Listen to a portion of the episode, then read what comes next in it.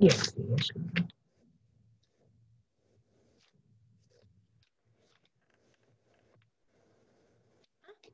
יפה, היי. לא ראיתי שהצטרפו. טוב, אז נתחיל לנו ברגע של התכנסות. אז ניקח כמה רגעים להתמקם, קצת תנועה אם צריך, אולי שאיפה לשחרור מהפה.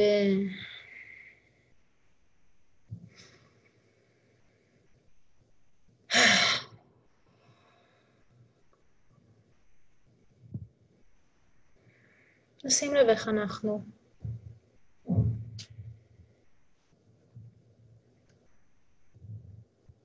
איזה איכות יש למודעות, אילו תכנים נמצאים במודעות.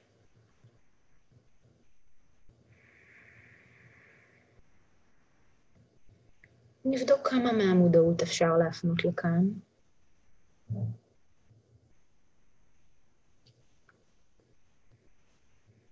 לנוכחות בהווה, למפגש המשותף.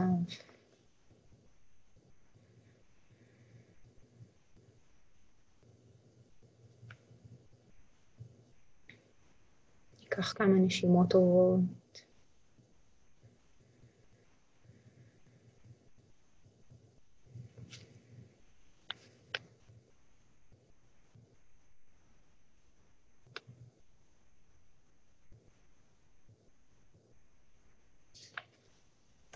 לאט לאט נחזור למרחב המשותף.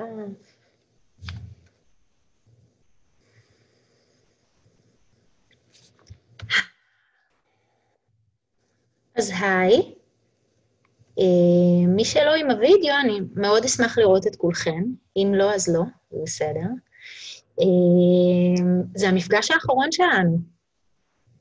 אז אה, זה מאוד מרגש, סוף של תקופה לא קצרה, קודם כל, ומאוד עשירה ומאוד פורייה ומאוד מפתחת עבורי, ולשמחתי אני יודעת שגם עבורכם, אה, גם אלה שנמצאים פה וגם אלה שמקשיבים לנו ברחבי הרשת, שדואגים לכתוב לי ולספר לי אה, איך הדבר הזה פגש אותם וכמה משמעותי זה היה עבורן.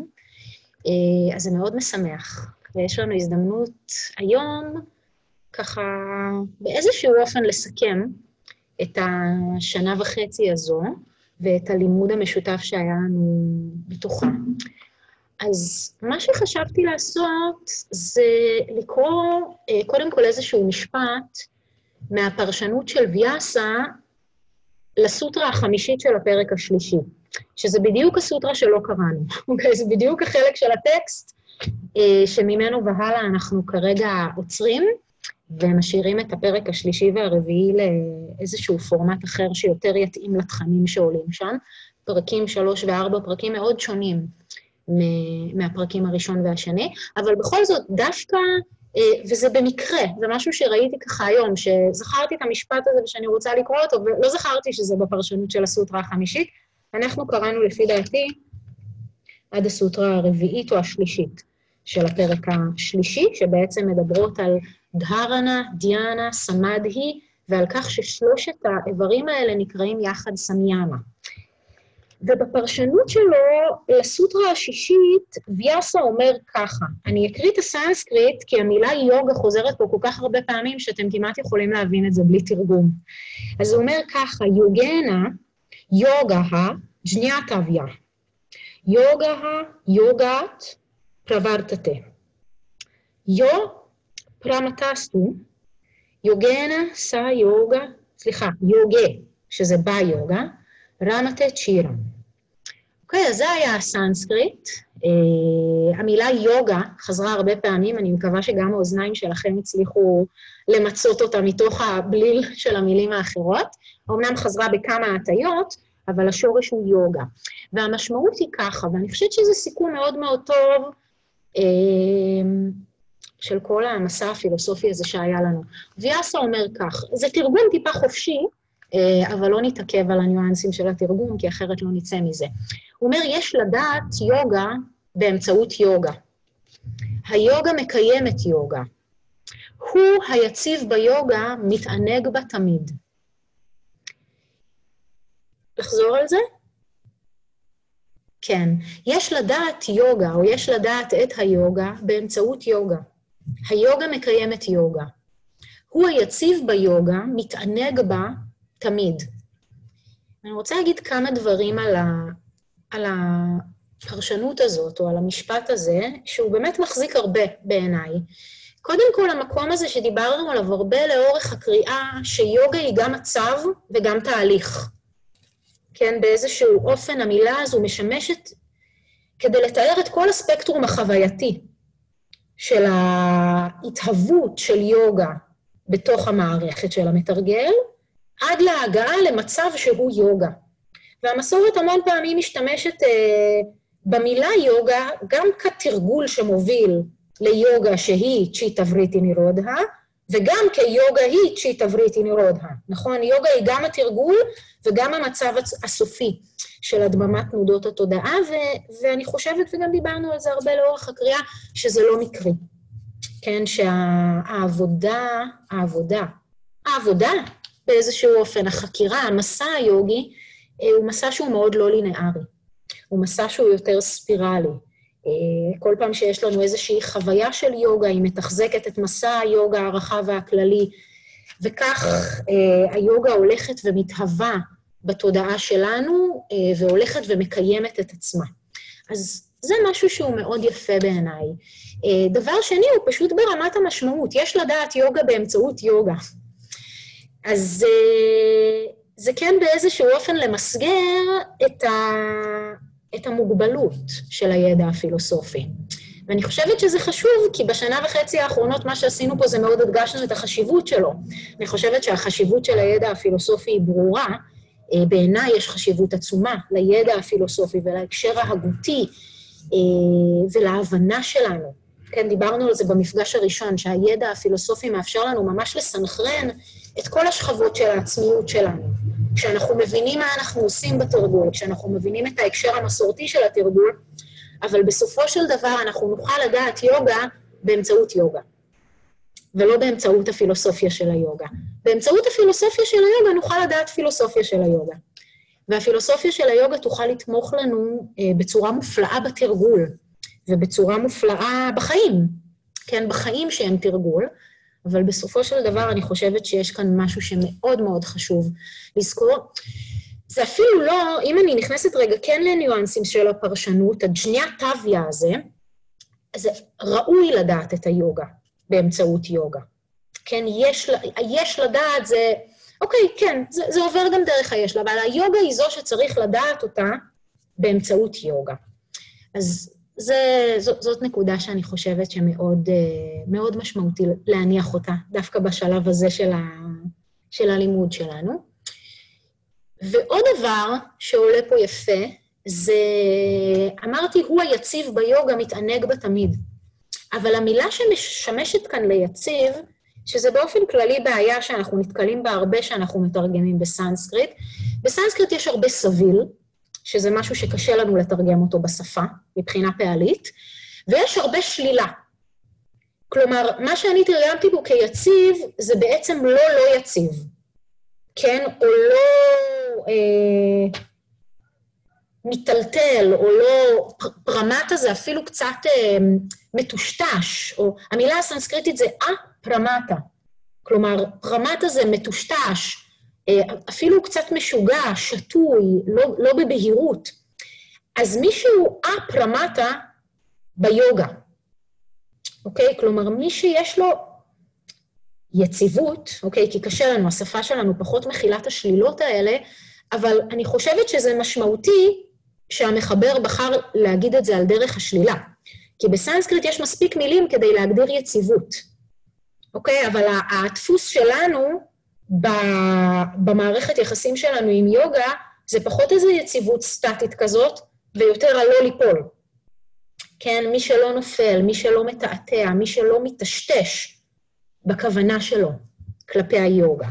אה, אז זה גם משהו שתמיד אני אוהבת לראות איך הטקסט מכיר כל כך יפה בניואנסים הקטנים של הבחירות הלשוניות שלו, בנקודת מוצא האותנטית שלנו, כמתרגלים.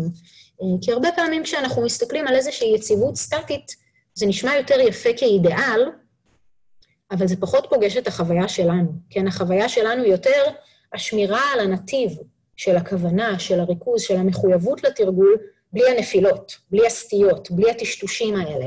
אז, אז זה גם מתגלם כאן יפה. יש משהו להגיד על זה? או, או שאלות על זה? על ההיגד הזה של ויאסה?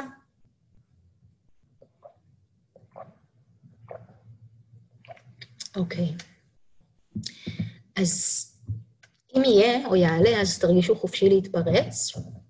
הדבר הבא שחשבתי שנעשה, זה נחזור רגע לסוטרות הראשונות של הטקסט, ונראה איך אנחנו יכולים להבין אותם אה, עכשיו מנקודת מבט שהיא הרבה יותר אה, מעובה ועמוקה. כי בעצם כמו שאני תופסת את זה, פטנג'לי פחות או יותר מסיים מהלך אה, פילוסופי שלם בארבע הסוטרות הראשונות, שאם אנחנו קוראים אותה מתוך נקודת מבט שהיא מיודעת, אז הבנו מה זה יוגה, בארבע סוטרות. אין, אין לנו צורך לקרוא את כל הטקסט. כל הטקסט בעצם באיזשהו אופן מהווה פרשנות, או מהווה עיבוי של ארבע הסוטרות הראשונות. אז אני רוצה לקרוא אותן וקצת ככה לסכם את האינפורמציה שיש לנו כרגע, שמאפשרת לנו להבין אותן בצורה הרבה יותר אה, מהותית ועמוקה, ואז אנחנו יכולים ממש להשתמש בארבע הסוטרות האלה כמו איזה תמצית, כן? כמו איזה מנטרה, כמו איזה תזכורת לעצמנו. כי אם אנחנו מתחילים לדבר עם עצמנו על יוגה, זה משהו שאני עושה הרבה, אני מניחה שאולי גם אתם מדברים עם עצמכם על יוגה, אז אם אנחנו מתחילים לדבר על, על למשל, על פרק 2, ופורושה, ופרקריטי, והרואה, והנראה, הרבה פעמים משהו שם נשמט. כן, יש הרבה עומס פילוסופי, יש הרבה עומס מושגי, יש הרבה זרות קונספטואלית שאנחנו צריכים לעשות איזושהי עבודה כדי להתגבר עליה, אבל אם אנחנו יכולים למצוא לעצמנו איזשהו תרכיז כזה יותר מינימליסטי של המסר של היוגה סוטרה, שאיתו אנחנו רוצים לעבוד, ואותו אנחנו רוצים לקחת הלאה, אז אני חושבת שזה יכול להיות מאוד uh, יעיל. אז אני קוראת, סנסקריט ועברית, את היוגה נושה אסנם, יוגה שצ'יטה וריטי נירודה, תדה דרשתו, סליחה, תדה דרשתו סברופבסטנם, וריטי סרופיאם איתרטרה. אני מניחה שמי ש... שעוקב אחרי הקבוצה כבר יודע גם את הסנסקריט בעל פה, נכון? כי חזרנו על זה לא מעט. כעת מדריך היוגה. יוגה היא עצירת תנודות התודעה, אז נמצא הרואה בצורתו שלו. אחרת, ישנה הזדהות עם תנודות התודעה. עכשיו, רק שימו לב למהלך. אין משהו שחסר פה. יש מושגים שחסרים פה, נכון? אין לנו את סמאדי, אין לנו את קייבליה, שלא כל כך נגענו בה כי היא מגיעה יותר בפרק 4 קצת, אין לנו את הקלשות, אין לנו את uh, רגד ושע, השתוקקות ודחייה, אבל את כל הדברים האלה, כשאנחנו כבר יודעים את האינפורמציה, כשקראנו את הטקסט, אז מבחינת המהלך אין שום דבר שחסר פה. כן, יש פה מה זה יוגה, מה קורה כשיש יוגה ומה קורה כשאין יוגה, אוקיי? כלומר, מה זה יוגה ומאיזה מצב לאיזה מצב היוגה רוצה אה, להניע אותנו. אז אני, יש משהו להגיד על זה? או לשאול על זה? אוקיי, אז, אז אני בכל זאת, בזמן שיש לנו, אתן כמה נקודות אה, רוחב כאלה, על, על מה חשוב בעיניי לקחת. אה, וזה גם כן מתייחס להרבה שאלות שהגיעו אליי לאורך השנה וחצי האחרונות, שהרבה ממה שזיהיתי בשאלות שקיבלתי, וזה משהו שגם יצא לי להתבטא וגם לכתוב עליו, זה את האופן שבו התודעה שלנו כמו חוטפת את התכנים של היוגה. ואז אנחנו אומרים לעצמנו כל מיני דברים כמו, אסור להשתוקק.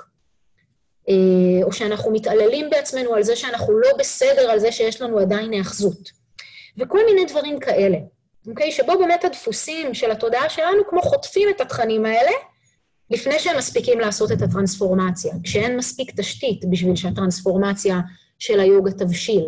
אז אני רוצה לתת כמה נקודות כדי שנזכור באמת אה, כמה נקודות מהותיות לגבי היוגה, ולגבי היוגה של היוגה סוטרה, ואני מקווה שהנקודות האלה יהיו כמו איזה חבלי הצלה מהחטיפה הזאת של התכנים על ידי תודעה של אשמה, האשמה, שיפוט, תחושה שאני לא בסדר, וכל הדברים האלה שהם הלחם וחמאה של התודעה אה, המערבית בימינו. אז, אה, אז אני רוצה להתחיל עם המילה יוגה. שדיברנו על זה שהמילה יוגה היא מילה שיש לה משמעות מילולית, והמשמעות המילולית של היוגה היא רתימה. עכשיו, אני חושבת שמאוד מאוד חשוב לשים לב לניואנס הזה של המילה רתימה. כי המסורת, וזה משהו שאנחנו יודעים, הולכת הרבה על המקום הזה של לדמות את התודעה שלנו, את התודעה האנושית מהצבא הרגיל, לחיית פרא. כן, לחיית פרא משתוללת, אה, יש לנו הרבה פעמים פיל מיוחם, יש לנו קוף שמקפץ מענף לענף, והדימוי הזה בעצם בא לאפיין את העובדה שהתודעה שלנו אה, היא לא שקטה, היא תנודתית, היא נעה כל הזמן, והתנועה שלה היא לא מובנת לנו, היא נראית לנו כשרירותית, וכמו תנועה אה, של פיל מיוחם משתולל, היא יכולה להיות הרסנית. כן, התנועה הזו של התודעה, שהיא כמו חיית פרא, אה, יכולה לזרוע הרס רב, ולפגוע גם בנו וגם בסובבים אותנו, ושוב, זה משהו שאנחנו לא צריכים את היוגה כדי לדעת אותו, יש לנו את זה בחוויה היומיומית, אה, וזה בעצם הסבל הקיומי. כן, זה הסבל הקיומי שהיוגה תופסת את עצמה כאפשרות להשתחרר ממנו. היעדר השליטה המהותי הזה בתודעה. היותה של התודעה כחיית פרא משתוללת. וכאן הדימוי הזה של רתימה והמשמעות המדויקת שלו הוא מאוד משמעותי, כי, כי בואו נשים לב שרתימה זה לא להרוג את חיית הפרא, וזה גם לא לקשור אותה או לעצור אותה באופן מוחלט. הרתימה היא בעצם התמרה של התנועה הרנדומלית והשרירותית והבלתי צפויה והמסוכנת הזאת, לכדי תנועה אה, מכוונת ושיטתית ומסודרת ועקבית, שמתכנסת לכדי יעד או מטרה ברורה.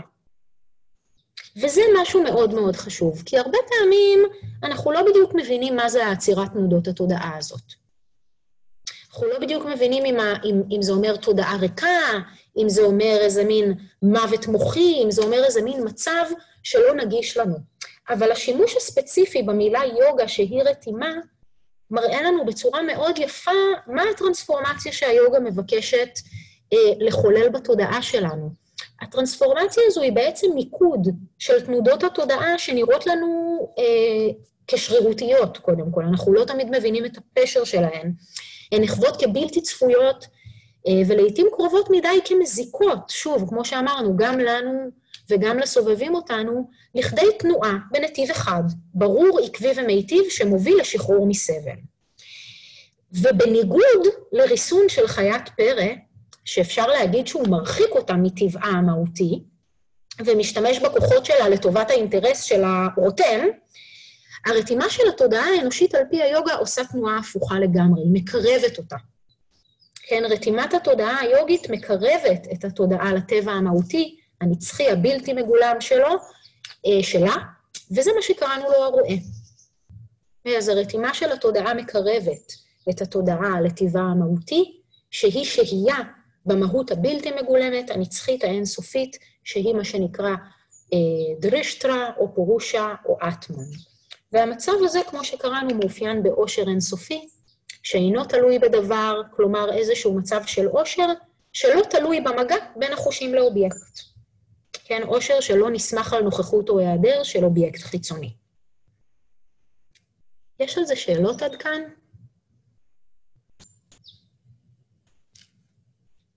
אוקיי.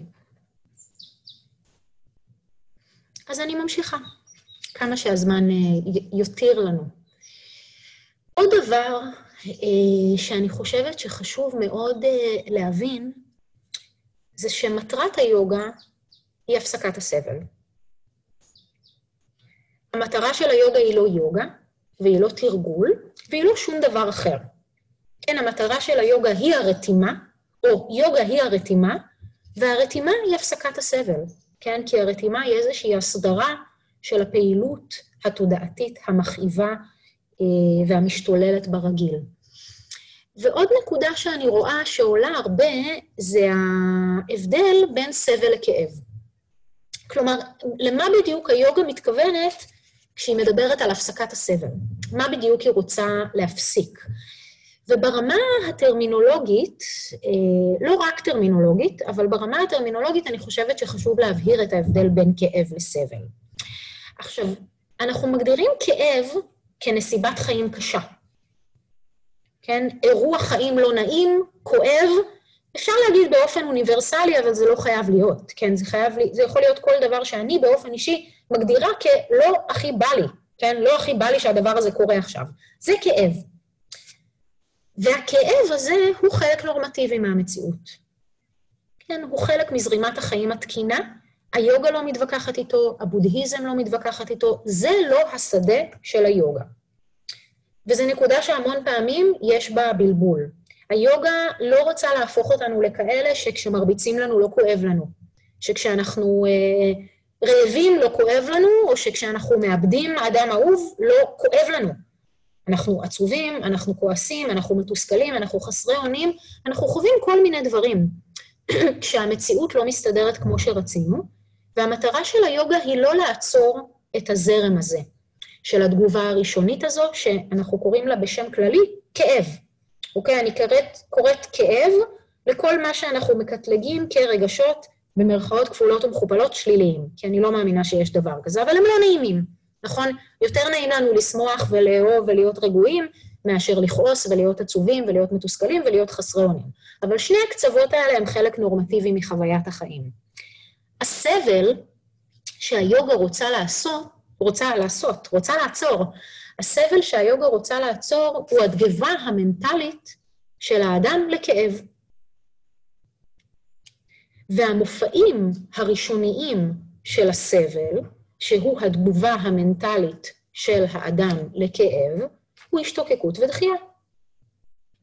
הם השתוקקות ודחייה. יש לי, יש לי קצת באגים דקדוקיים היום, לא נורא. אז המופעים הראשונים, ראשוניים, כן, המופעים הראשוניים של הסבל, שהוא התגובה המנטלית שלנו לחוויה פנימית של כאב, שהיוגה רוצה לעצור, הם השתוקקות ודחייה. ולמה אני מתכוונת שאני אומרת מופעים ראשוניים? יש לנו הרבה סיפורים פסיכולוגיים. יש לנו שכבות מאוד מאוד עמוסות ומאוד רחבות של סיפורים פסיכולוגיים, שאם אנחנו קצת מנקים, מנקים, מנקים, מנקים, בסוף הדבר הזה מתפצל לשניים, השתוקקות ודחייה. וזה תרגיל שאני חושבת שבאופן כללי מאוד מעניין לעשות אותו. לראות כמה מה... אני, אומר, אני קוראת לזה בלה בלה בלה, לא בזלזול, אלא פשוט ברגע שאנחנו רואים שבסופו של דבר זה ענף אחד שמתפצל לשניים, השתוקקות ודחייה, הרבה מזה הופך להיות באמת בלה בלה בלה. זה הופך להיות הסיפור הפסיכולוגי שהתודעה שלנו מלבישה על תגובה שבהרבה מובנים מתרחשת במערכת העצבים, אוקיי? ולזה לא ניכנס עכשיו, את הקשר בין יוגה ועבודה יוגית ועבודה מדיטטיבית למערכת העצבים, אה, נרחיב בהזדמנויות אחרות, אבל יש משהו בלראות את זה אה, מאוד ערום. כן, לראות את הדפוס שלנו להגיב לחוויות של כאב בהשתוקקות ודחייה. ואת העובדה שהדפוס הזה הוא סבל. כי בעצם מה שהוא אה, גורם לנו, או זה קצת ביצה ותרנגולת, אבל הדפוס הזה של השתוקקות ודחייה בא עם, עם מצב שהוא בעצם אי-קבלה כרונית של מגבלות המציאות. כי יש פרשן של הגיטה, שאני מאוד אוהבת לאחרונה, שקוראים לו רוהיט מטה, והוא פרשן מודרני, והוא מנסח את הסבל האנושי במונחים שאני מוצאת את עצמי מאוד מתחברת אליהם, הוא מדבר על זה שאנחנו כל הזמן עסוקים בפוטנציאל של המציאות, ואנחנו לא מסוגלים לקבל את המגבלות האינהרנטיות של היות אדם בעולם. וזה, אני חושבת, תמצית נהדרת, שמסבירה מה המשמעות של השתוקקות ודחייה. השתוקקות, כלומר, אני רוצה שהכאב ילך, אוקיי? או גורם הכאב ילך, ו, ודחייה, זה לא נעים לי, אוקיי? זאת אומרת, השתוקקות ודחייה הם כל הזמן באים ביחד, נכון? השתוקקות זה לא רק לדבר טוב. יכולים להגיד, אנחנו משתוקקים לנעים, אבל אנחנו גם משתוקקים שהלא נעים ילך. כן, אנחנו דוחים את הלא לא נעים ואנחנו דוחים את האפשרות שהנעים ייעלם. אז השתוקקות ודחייה הם כל הזמן ביחד. אז ההשתוקקות והדחייה הן מקומות שבהם אנחנו ממש, אה, בא לי להגיד תקועים, אבל זה מרגיש לי חלש מדי. זה אפילו אסירים או עבדים בפוטנציאל הדמיוני של המציאות. כן? יש לנו איזשהו פוטנציאל דמיוני שברגע הזה מה שמסב לי כאב ייעלם. או יש לנו איזשהו פוטנציאל דמיוני שמה שמסב לי עונג יגיע. ואנחנו תקועים או אסירים או עבדים של הפוטנציאל הזה, ואנחנו באי-קבלה כרונית של מגבלות הרגע הזה, כפי שהוא, שבו אני נאלצת לשהות במחיצת אובייקט אה, מסב כאב, או שאני נאלצת לשהות בנפרד מאובייקט מסב עונג. וזה משהו מאוד מאוד משמעותי. אה, אני חושבת שההבדל שה... הזה בין סבל לכאב הוא הצעד הראשון לשחרור. כן, הבנת ההבדל הזה. כי בעצם אה, מבחינה תרבותית וחברתית, הקונספט הזה חדש לנו. כן, הקונספט שיש מרווח בין כאב לסבל. בדרך כלל אנחנו נוטים להסתכל על זה, אה, גם אם לא באופן מפורש, כמצב שבו הסבל הוא חלק אינהרנטי מהכאב. ואנחנו אפילו נגדיל ונחשוב, שוב, לא באופן מפורש, כי הרבה פעמים אם אנחנו עוצרים וחושבים על זה באופן מפורש, אנחנו מבינים שזה מגוחך, אבל אנחנו לא עושים את זה הרבה, שהאובייקט גורם לי לסבל. כן, אני סובלת בגלל המצב במדינה. אני סובלת בגללך, בגלל שאתה ככה, אבל לא.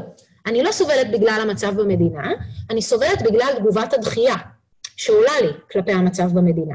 ובגלל תגובת ההשתוקקות לכך שהמצב במדינה יהיה אחר. המצב במדינה הוא כואב, וכאב זה חלק נורמטיבי מזרימת החיים. ברגע שאנחנו מבינים את זה, אנחנו מפסיקים לנסות להימנע מכאב, וזאת הנקודה החשובה. כי אנחנו מבינים שבשביל שתהיה לנו רווחה פנימית, אנחנו לא צריכים להימנע מכל האובייקטים המסבים כאב בעולם, אנחנו פשוט צריכים להפסיק את הסבל. כלומר, להפסיק את תגובת ההשתוקקות והדחייה. ולזה בדיוק uh, מתכוון פטנג'לי, שהוא מדבר על הזדהות. על הזדהות עם תנודות התודעה. כן, הזדהות עם תנודות התודעה זה תפיסה של תנודות התודעה כתיאור הרמטי של המציאות. כן, תפיסה של תגובות ההשתוקקות והדחייה כממשק בלעדי שיש לנו לפגוש את המציאות. והמסר הזה של היוגה סוטרה, ובראשו הפער הזה, כן, המרווח הזה, בין מצב של כאב לבין מצב של סבל, אה, הוא בעיניי אחד המסרים המשמעותיים בהקשר הזה. נגמר לנו הזמן, אה, אבל אולי נגלוש טיפה ורק נפתח את המרחב לשאלות, או למשהו להגיד, או לסכם, או מילות, אה, מילות פרידה. היה מהמם, אדר. תודה רבה. יופי. באמת, כל כך מעשיר, כל כך... את כל כך רהוטה, ואת יודעת לבטא את החומר הלא פשוט הזה בצורה נפלאה ונהדרת. כיף לשמוע אותך. תודה. היה חוויה, אדר, הייתה חוויה נהדרת, ואנחנו מחכים לשלישי ולרביעי. אוקיי. לגמרי. יופי. עוד מישהו? עוד מישהי? תודה, אדר. בכיף. עושה כאב גדול נגמר. ממש. כן, ממש עצוב שמסתכל. תודה, תודה. זה ימשיך. יופי, אז, אז באמת זו הזדמנות להגיד תודה גם לכם וגם לה, לה, להרבה אנשים שמסתבר שעוקבים אחרי הפודקאסט ונתרמים ממנו אה, והשתתפו בדרכם בצורה מאוד פעילה, לפחות בשיח איתי, ושלחו שאלות אה, וככה. אז, אה, אז באמת תודה. תודה רבה על הנוכחות, ו... באמת בשביל שתהיה נתינה, צריך גם את הצד השני, שיקבל.